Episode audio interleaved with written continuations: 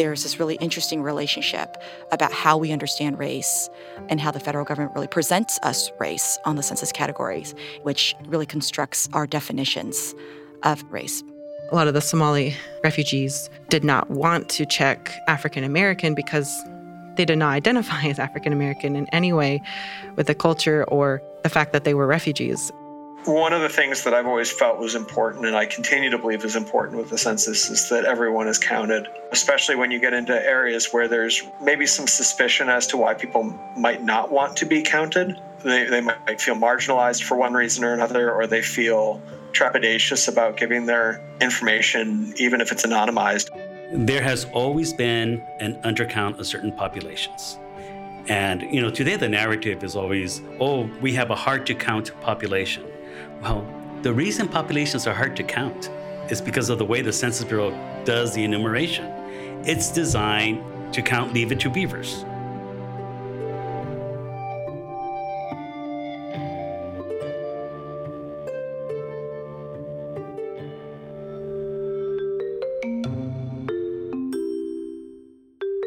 From Bridger Media, it's 2020 Counts, the limited series on Census 2020 with your hosts, Layla Jerusalem and Allison Bajracharya. Hi, Layla. Hi. So, we're not in person today because of this pandemic we're all navigating. Where where am I talking to you from right now? I'm in our pantry.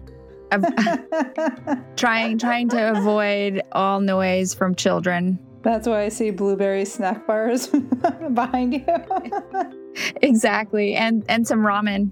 I don't think Zoom's come up with that backdrop yet. That's pretty awesome. No. Here we are. The census is now at people's doorstep, and nobody's opening their doors.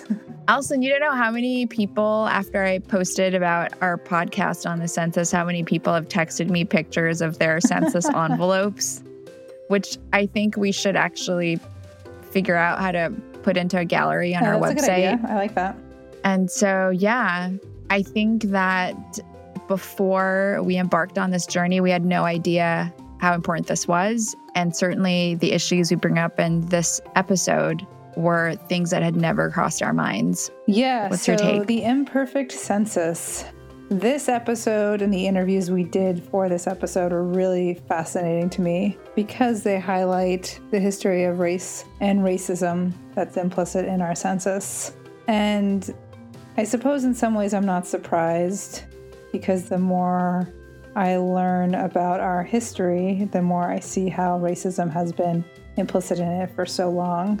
In so many ways, the census felt like something that was innocuous um, and only had, you know, positive aspects to it. But in this episode, we really learned that's not the case. Yeah, exactly. And I think you know, some of the ideas that Dr. Natalie Masuoka presented were very new to us. So, this idea that is tied directly in the construct of identification by race today is tied directly to the census, the very first census. Far from just in terms of how they were describing people and the fact that there were these distinctions that led to the three fifths compromise are so crazy. I just question how the very identification of people or the lack of identification of people, as we'll see people discuss in this episode, has led to both the feelings of marginalization and also the act of marginalization. For sure.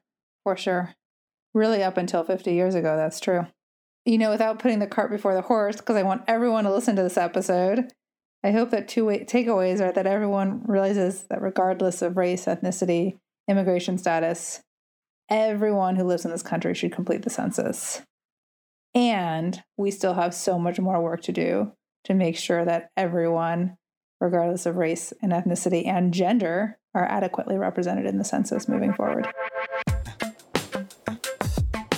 there's this really interesting relationship about how we understand race and how the federal government really presents us race on the census categories, which really constructs our definitions of race.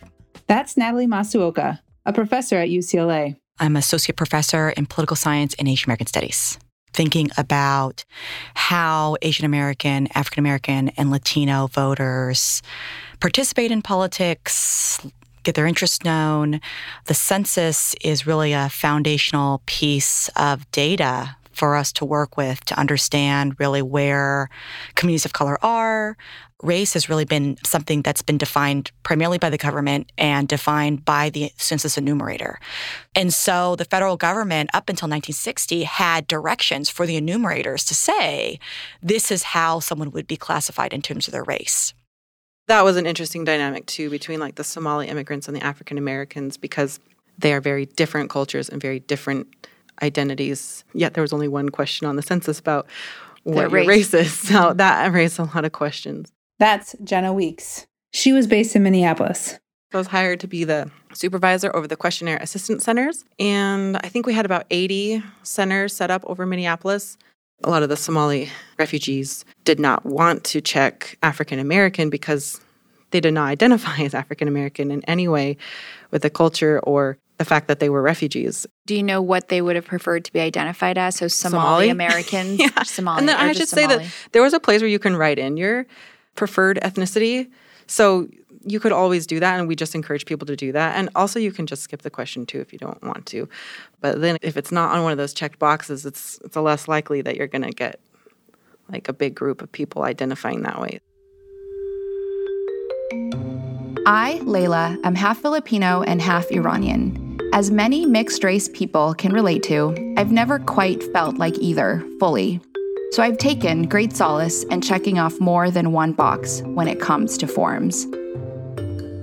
So the two or more races option really is a very important option. You know, if you can express, if you hold identities with being white, black, Asian, an indigenous uh, group, or Latino, it really is important for you to check those boxes. And the idea is, is the two or more races option is allowing you to express that perhaps you don't think of yourself as one particular box, but in fact, you identify with multiple categories, that is allowing some identity expression.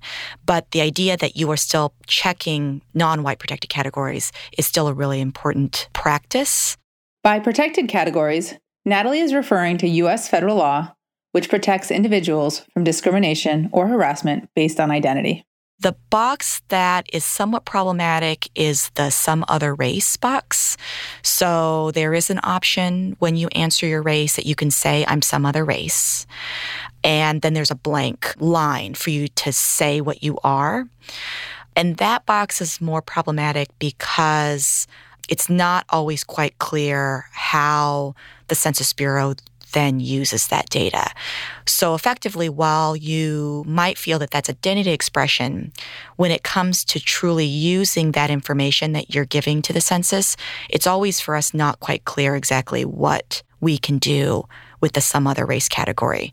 Because effectively, you're counted as some other race while you are actually writing in something that qualitative write in information isn't necessarily something that's always provided for a broader population.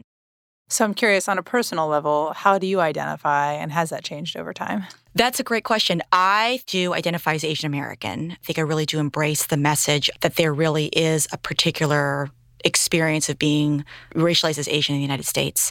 My family is also part of one of the first waves of Japanese immigrants into the United States. So we are a very long standing family. My mother's family came in uh, in like 1899. It was the turn of the 20th century. So we are really a long-standing Asian American community, you know, part of the Asian American wow. community in the United States. And so I, for me, this is really, I think, an important expression to the public to really assert, you know, that even though we really think about Asians as foreign-born, right, kind of perpetually this kind of immigrant group, that really we have longstanding American communities that are from from Asia. I think one of the ahas for me as I've learned more about the census is the implicit racism and the way it's played out for so many decades of our history. Japanese Americans are certainly victims of that, very explicitly, when during World War II, census data was used to send them to internment camps. Can we talk a little bit about that and how you've seen that change over time? The census really, unfortunately, has a history of being the institution that has really helped to delineate different levels of citizenship depending on your race over time. You know, the idea that we had to collect racial data was rooted in the Three Fifths Compromise at the founding, right? The idea that on the one hand, whites were going to count as a full person and slaves or blacks were going to count as three fifths of a person, really then created this idea that we had to collect by race because you had to know, right, if there were white people and if there were slaves or white free persons, slaves, and also then if you were Indian, and not part of a tribe. And so the foundation of collecting race data is because we have attached, unfortunately, different statuses and unequal statuses to people who were classified as white. Native American or Indian at that time, and if you were black. And so, what's really interesting, of course, is that even when we we no longer have slavery, we no longer have the Three Fifths Compromise, the interesting question is then like why do we still collect race then, right? Especially if it has such this kind of, you know, racist history to it. Since 1965, largely driven by the civil rights movement, race data has been used to monitor racial discrimination, a shift that helps ensure equality. And so now, in today's time, for students, we really think about it as this really kind of empowering source and this source of equality. But you know, as a historian of the census, I think it's really important for our students to realize that there's really a deep racist history in why we collect data. And for us to be really be cognizant of realizing then that there could be a reappropriation of that political agenda, that racist political agenda. And so when we're talking about changing collection, trying to get rid of, you know, a black category in favor of maybe specific ethnic categories. We really want to be mindful because there's historical precedent to use it to create inequities in society. One thing I find so interesting is that you know this question on the census was born out of inequality and oppression and it has evolved into a piece that is used essentially to monitor and empower. If we did not have, let's just talk about racial inequality mm. right now. If racial inequality did not exist in our society, would we have a need for racial categories at all? I think abstractly, probably not. The construction of race in and of itself, right, was to justify and implement inequality. The construction of slavery and the assignment of being black with being not a full citizen was, you know, in many ways you can think about race and inequality kind of in and of its same. So I think if there wasn't that history to it, then we probably wouldn't be seeing the need for any kind of racial categories. And in fact, you know, it's it's always plausible, and this is always kind of the thought process if you kind of talk to someone who really thinks, you know, kind of about abstractly the kind of idea of inequality. Inequality could really map onto any arbitrary category. You know, you could think about mapping on to people who wear certain colors or something like that. So this is really kind of the ways in which why race is so powerful because it is so arbitrary but it's the type of construction that we've created to implement different sources of inequality across different groups right across society so probably if you didn't have race we would have something else like height yeah or something you know but i think it's really important yet to really kind of understand that that's uh, it's really we didn't really have one without the other.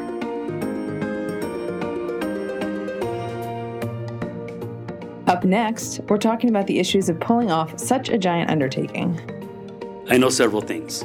One is the operation the Bureau now is implementing isn't really the operation it had intended to do.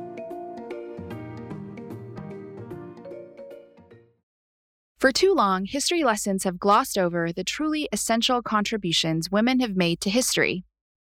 That's where Encyclopedia Womanica comes in.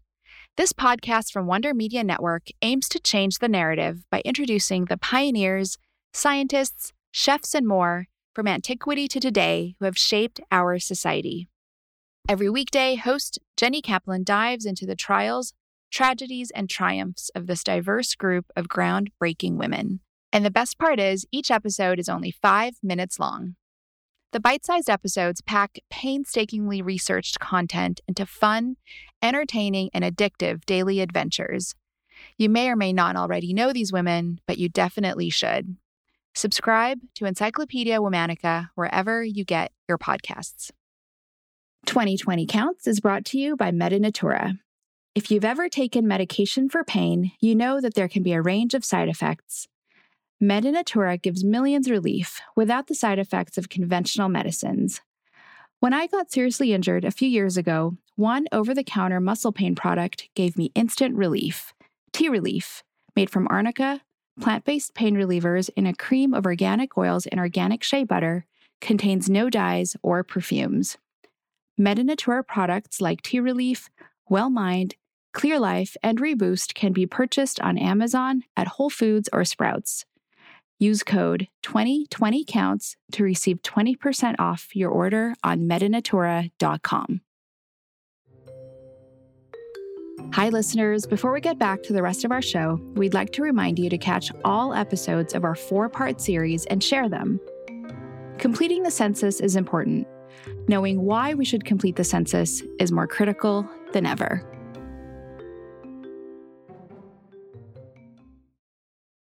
I had been in an advanced German class in high school, and there was a population center near us in New Jersey that spoke German, and they were concerned that the forms wouldn't come back correctly. That's Joe Kempe. He was an enumerator in 2010. I went and talked to someone.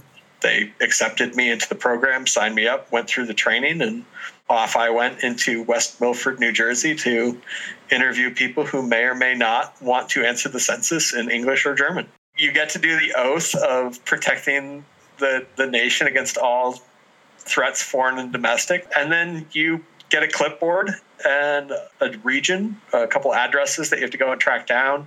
One of the things that I've always felt was important, and I continue to believe is important with the census, is that everyone is counted and I think, you know, especially when you get into areas where there's maybe some suspicion as to why people might not want to be counted, they, they might feel marginalized for one reason or another, or they feel trepidatious about giving their information, even if it's anonymized. And I think there was a, a lot of the individuals that I was meeting with came from an era where the Germans were not necessarily well liked for good reasons on some of it.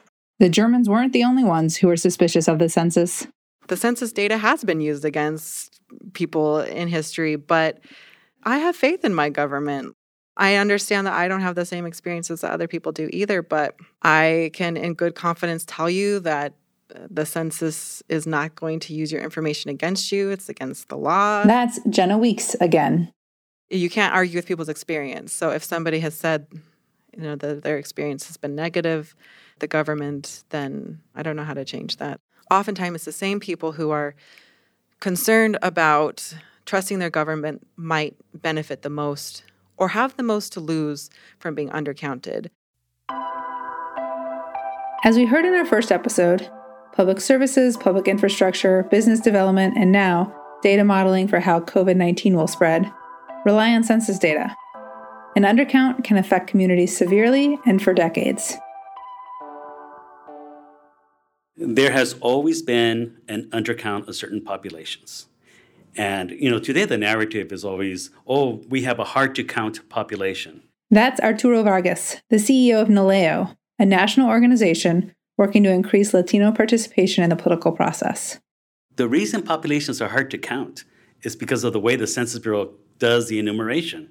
It's designed to count leave it to beavers. Mm. If you own a home you have a stable residence and a mailing address, then the census is designed to count you.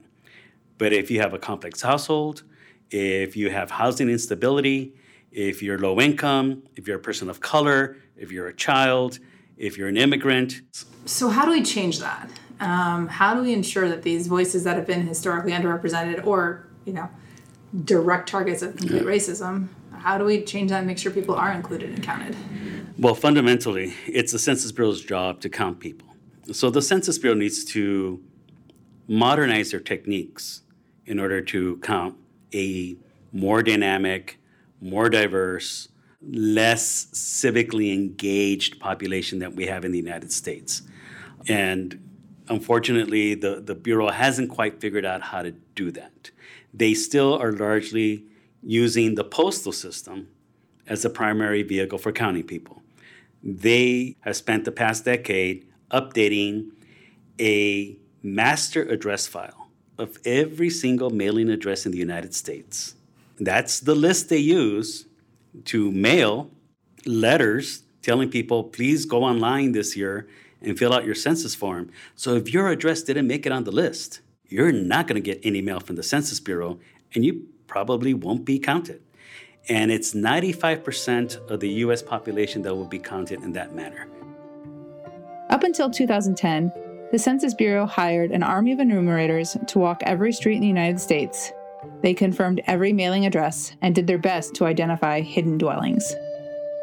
My concern is did they actually capture that housing apartment building that was built with four units, but over the course of the decade had been subdivided into eight?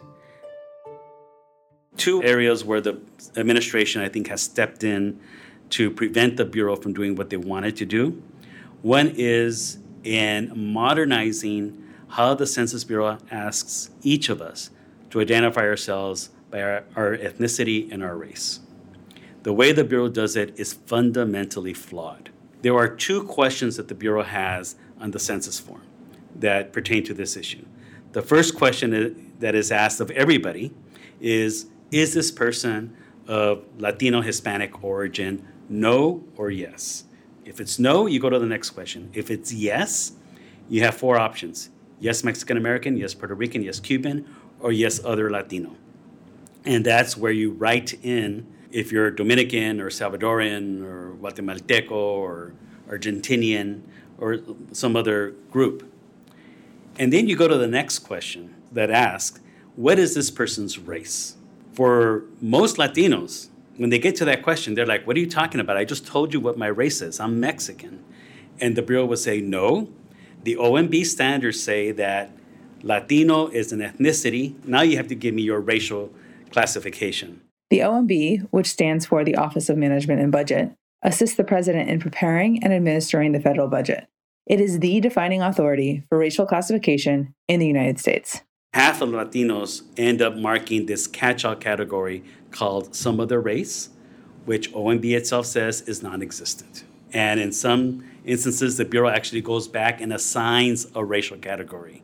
That's crazy. That is absolutely crazy, and the Bureau knows it and the Bureau wants to get out of the business of guessing racial backgrounds for people who don't identify with a racial background because we need racial data. That's one of the pieces of information in the census for enforcement of civil rights laws, for redistricting, voting rights, redistricting, uh, employment discrimination, all those kinds of things. So the Bureau had spent the past 10 years in its most comprehensive, massive research initiative to figure out how to better ask the American public to identify themselves racially and ethnically. And after years of focus groups, of tests after tests after tests, and of interagency federal working group that worked with the Census Bureau, all agencies that themselves collect statistics, they came up with a recommendation that instead of two questions, let's do a combined question. The question basically is would have been Please check all boxes that apply to this person white, Latino, African American, Native Alaskan, or Native Hawaiian. There was a number of Asian countries listed. There would have been a new category called MENA, Middle Eastern North African, because the people from that part of the world right now, OMB says they're white, even though they're from Egypt or Morocco or Saudi Arabia. Obviously, the stakeholders from those communities say we're not white. Our people do not find themselves on the census form. So the Bureau had agreed to add a new category. Well, that recommendation went to OMB, and OMB has just sat on it. Because OMB needed to then update the standards by which race and ethnicity is defined in the country, and it has refused to do so. And the first time we realized that OMB was not going to act on the recommendation for a combined question was in January of 2018 that's how we found out that OMB had no intention of allowing the research to prevail. In other words, The 2020 census was an opportunity to ensure people of a variety of races and backgrounds were more accurately represented through more nuanced questions on race. Yet, the Trump administration interfered, delaying that opportunity for another decade. The operation the Bureau now is implementing isn't really the operation it had intended to do, in large measure because Congress underfunded the Census Bureau's preparations and planning to the point that it had to slow down, cancel, or just completely change some of its plans that it wanted to do for 2020. Fortunately, some of the gaps created by the federal government are filled by nonprofit organizations and local agencies. The Census Bureau has its own list of partners mm-hmm. that people who signed up to say, Yes, I'm going to work with the Bureau, I'm going to promote the census. But then there's another list of organizations that actually have received grants to work on the census and either uh, to educate their constituencies. So now we have people who are actually thinking about this issue, some of them for the first time. You know, there's children's groups who are now thinking about how are they going to mobilize their constituencies to make sure all children get counted. Mm-hmm. There are LGBT organizations that don't work on the census year in and year out, but this time around are promoting a full count of all LGBTQ populations around the country. Same thing with groups in the different ethnic communities African American, Latino, Asian, Arab, uh, which is another population that is at great risk of being undercounted in 2020 for obvious reasons. I am not going to lie to anybody. It would be unreasonable for me to expect somebody not to be skeptical or suspicious or fearful of filling out a government form particularly a form being administered by this administration, and that everything is going to be just fine. And I have to accept that people will be skeptical, will be fearful, and we have to deal with that. But we have to explain to them that the damage we would do to our communities of not participating is so much greater than whatever risk we may take by being counted. And that's a message we need to communicate that there is, in fact, more benefit for our children, for our communities, of all of us being counted than if we allow an undercount to happen. So, we have a challenge in front of us. Our country has a checkered history of undercounting non white communities. Yet, equally counting everyone is a fundamental right today and an opportunity to ensure every living being in the U.S., age one day and older, is accounted for and is represented. What can we do to ensure underrepresented communities don't remain in the shadows? Join us next episode to learn about some of the more innovative strategies cities, nonprofits, and high profile individuals are using to ensure everyone counts. And I said, just bring a bunch of wigs, I'll play a bunch of characters. And I said, we could base it off of my joke. I had a joke where I would say that Iranians don't answer the census and because, you know, again, we don't want to, you know, be known. We are recruiting Census Goodwill ambassadors and training them to be our spokespersons and trusted messengers in our hardest to reach communities, hardest to count communities. We selected 25 strategically, working with the AME Church to um, do a pilot program with installing the internet. And, you know, we're not only doing places of worship, we're doing businesses, we're doing organizations, we're doing um, daycares, Head Starts. So we really want to be creative and innovative about what we're doing. That's next time on 2020 Counts. Due to the COVID 19 pandemic, the deadline to complete your census form has been extended to October 31st. Go to 2020census.gov. That's 2020census.gov to complete your form. 2020 Counts is a Bridger Media production. To learn more about our other shows and stay in touch, visit us at bridgermedia.com. That's B R I D G R media.com. Sign up on our website and follow us on social media. 2020 Counts is developed and executive produced by Allison Bajracharya and Layla Jerusalem. The series is produced and mixed by Samantha Gatzik. Media provided by the U.S. Census Bureau. We'd like to thank the following Stephen Winston for his branding expertise, Clayton Rosa for designing our website, Eli Green for website photography, Katie Payne for designing our cover art, Becky Carter for graphic design, PJ Shahamat for production help, John Raymond Fisher for lending his voiceover talent, and our families who spent hours wondering if they'd ever see us emerge from our recording caves.